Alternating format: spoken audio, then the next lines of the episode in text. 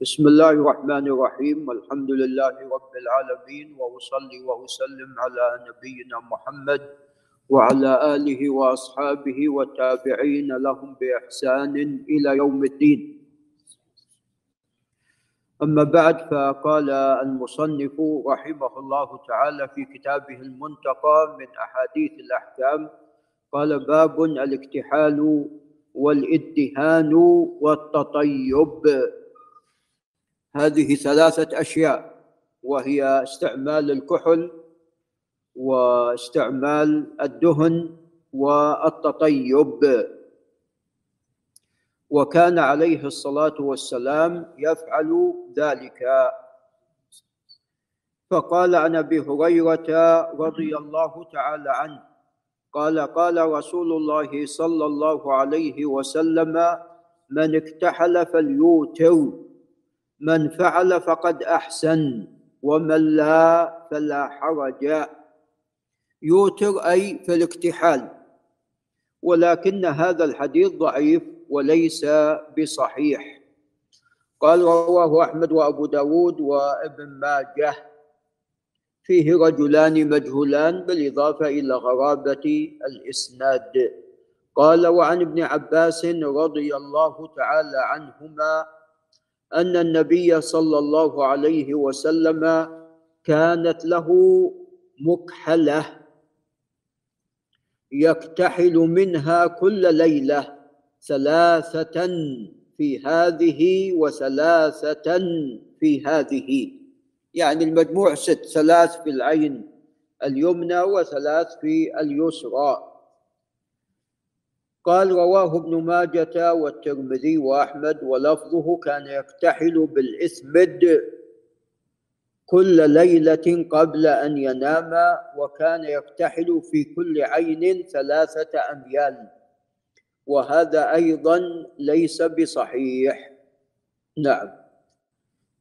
هو طبعا جاء من حديث عباد منصور عن عكرمة عن ابن عباس ولكن عبادا لم يسمعه من عكرمة وإنما سمعه من ابن أبي يحيى الأسلمي وهو شديد الضعف. فأيضا هذا لا يصح.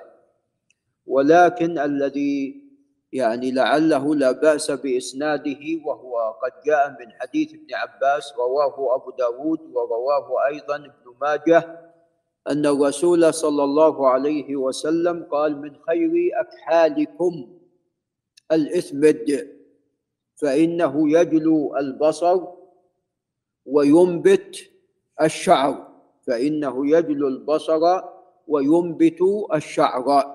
نعم فهذا الحديث لعله لا بأس بإسناده. جاء من حديث ابن خثيم عن سعيد بن جبير عن ابن عباس وهذا الإسناد لعله لا بأس به. قال وعن أنس رضي الله عنه قال قال رسول الله صلى الله عليه وسلم حبب إلي من الدنيا النساء والطيب.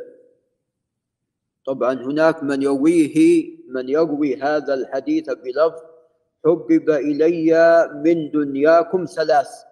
لا هذا غير صحيح.